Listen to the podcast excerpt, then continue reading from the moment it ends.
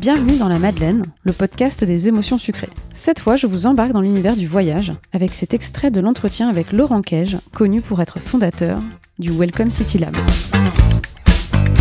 Euh, donc bah, je m'appelle Laurent Quay, j'ai 54 ans, euh, je suis un professionnel du tourisme, du marketing et de la communication. J'ai fait plein de métiers dans cet univers et euh, le dernier en date, le plus connu, étant euh, le Welcome City Lab.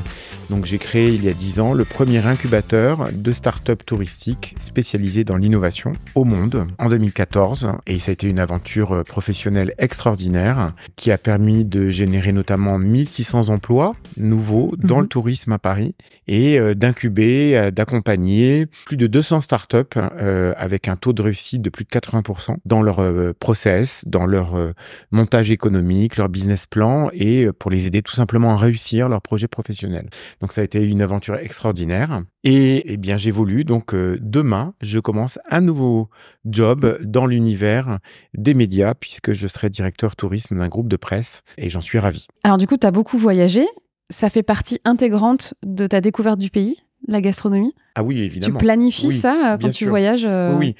Pour moi, la- le premier critère de découverte d'un pays et d'un séjour réussi, c'est d'abord le contact avec les habitants. Ça, Mhm. c'est important. Et c'est pas forcément toujours gagné parce que parfois, c'est pas évident. Tu parles pas forcément la même langue. Euh, T'es un peu hors sol aussi T'es un peu parfois. hors hein. sol, Ouais. effectivement. T'as pas forcément toujours le temps parce que parfois tu vas visiter des sites et donc t'as pas forcément le temps. euh, mais c'est toujours important d'avoir un moment d'échange bah, avec des gens locaux et puis de comprendre comment ils vivent. euh, ça fait partie vraiment du plaisir de voyager.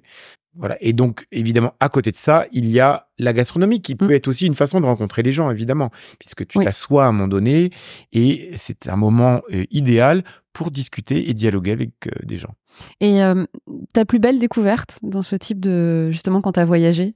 Ta plus belle découverte gastronomique? Alors, je dirais euh, c'est l'Inde, euh, parce que, alors d'abord, c'est ma plus belle découverte tout court. D'accord. Ça a été pour moi le séjour le plus marquant. D'ailleurs, il y a une fameuse phrase et un proverbe qui dit on ne revient jamais indemne d'un voyage en Inde. Pas un Bah, parce que l'Inde est un pays extrêmement fantastique et très marquant euh, d'un point de vue émotionnel, d'un point de Mhm. vue spirituel, euh, au niveau des couleurs, euh, des gens, de sa diversité, parfois de façon aussi un peu négative dans les contrastes très forts entre très riches et très pauvres. Mhm. Et puis par sa gastronomie extrêmement euh, variée, épicée.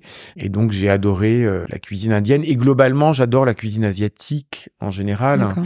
parce que euh, elle est savoureuse, elle est épicée, elle est relevée, elle est pas lourde, elle Mm. est facile à digérer et euh, on, on en voit aujourd'hui le succès partout euh, dans Ouais. nos villes avec Oui, euh.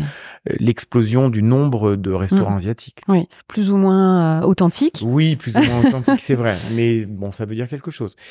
Ensuite, euh, je dirais euh, en deuxième position, c'est l'Italie. L'Italie, c'est vraiment mon pays de cœur. Euh, J'y ai vécu, j'ai appris l'italien. C'est un pays extraordinaire parce que il recèle d'une cuisine simple, facile à cuisiner et extrêmement variée, très basée sur les légumes, sur les fruits également. Alors il y a les pâtes également, mais beaucoup. euh, c'est une cuisine simple, populaire. Plus simple que la cuisine française? Oui, plus simple. C'est là où je veux en venir en fait. Mm. Si cet extrait vous a donné envie d'écouter la suite, rendez-vous la semaine prochaine pour l'épisode complet. D'ici là, abonnez-vous sur votre appli de podcast préféré pour être averti des nouveaux épisodes. Bonne écoute et à bientôt